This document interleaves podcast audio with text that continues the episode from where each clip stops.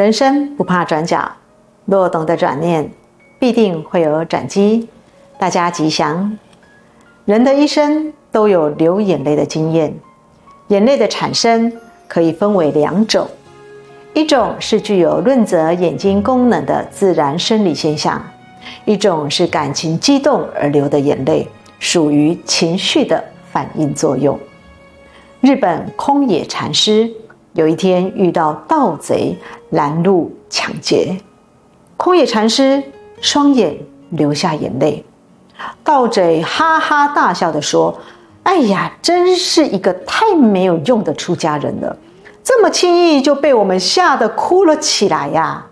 这空野禅师说：“我并非是怕你们而哭，而是看到你们如此造业，想到你们将来必定要吃苦受报，不禁流下同情的眼泪。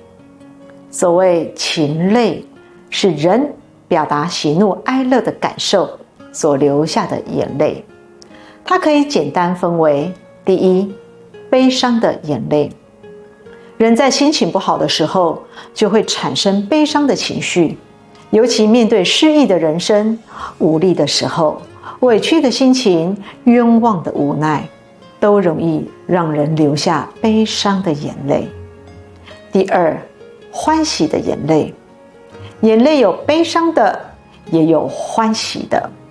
所谓喜极而泣，有的人喜获奖项，喜获麟儿、金榜题名，意外获得所得，见到久别重逢的亲人，或是听闻善讯、喜讯，都会不自觉地流下欢喜、开心的眼泪。第三，感动的眼泪。感动是由于外境引发自己欢喜或悲伤的情绪，只要情境让自己感动，都会流泪。有的人为了一句话感动而流泪，有的人为了一件事感动而流泪。不管是自己或别人的事，只要是自己动了心，有所感，都会流眼泪。第四，怀旧的眼泪。人有怀旧的心情，常常忆念过去。当往事涌上心头，不禁感伤落泪。第五，报恩的眼泪。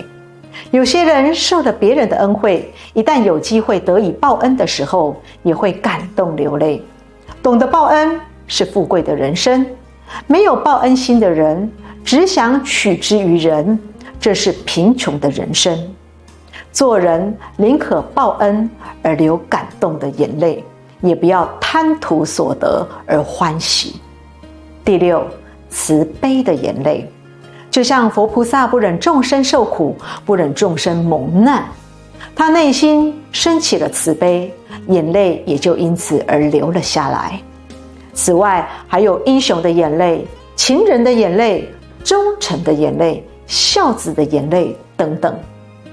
总之，凡是喜怒哀乐、情绪激动的时候，都容易流泪，像弘一大师在最后临终时写下四个字：“悲心交集”。这句话表达了人生的百味杂陈，有血有泪。眼泪要留在值得留的地方。人如果因为感动、同情、感恩、欢喜、慈悲而流眼泪，那也是一种修行。所以眼泪好不好呢？该不该流呢？就看您流泪的意义和价值了。今天简单与大众分享到此，最后祝福大家平安吉祥。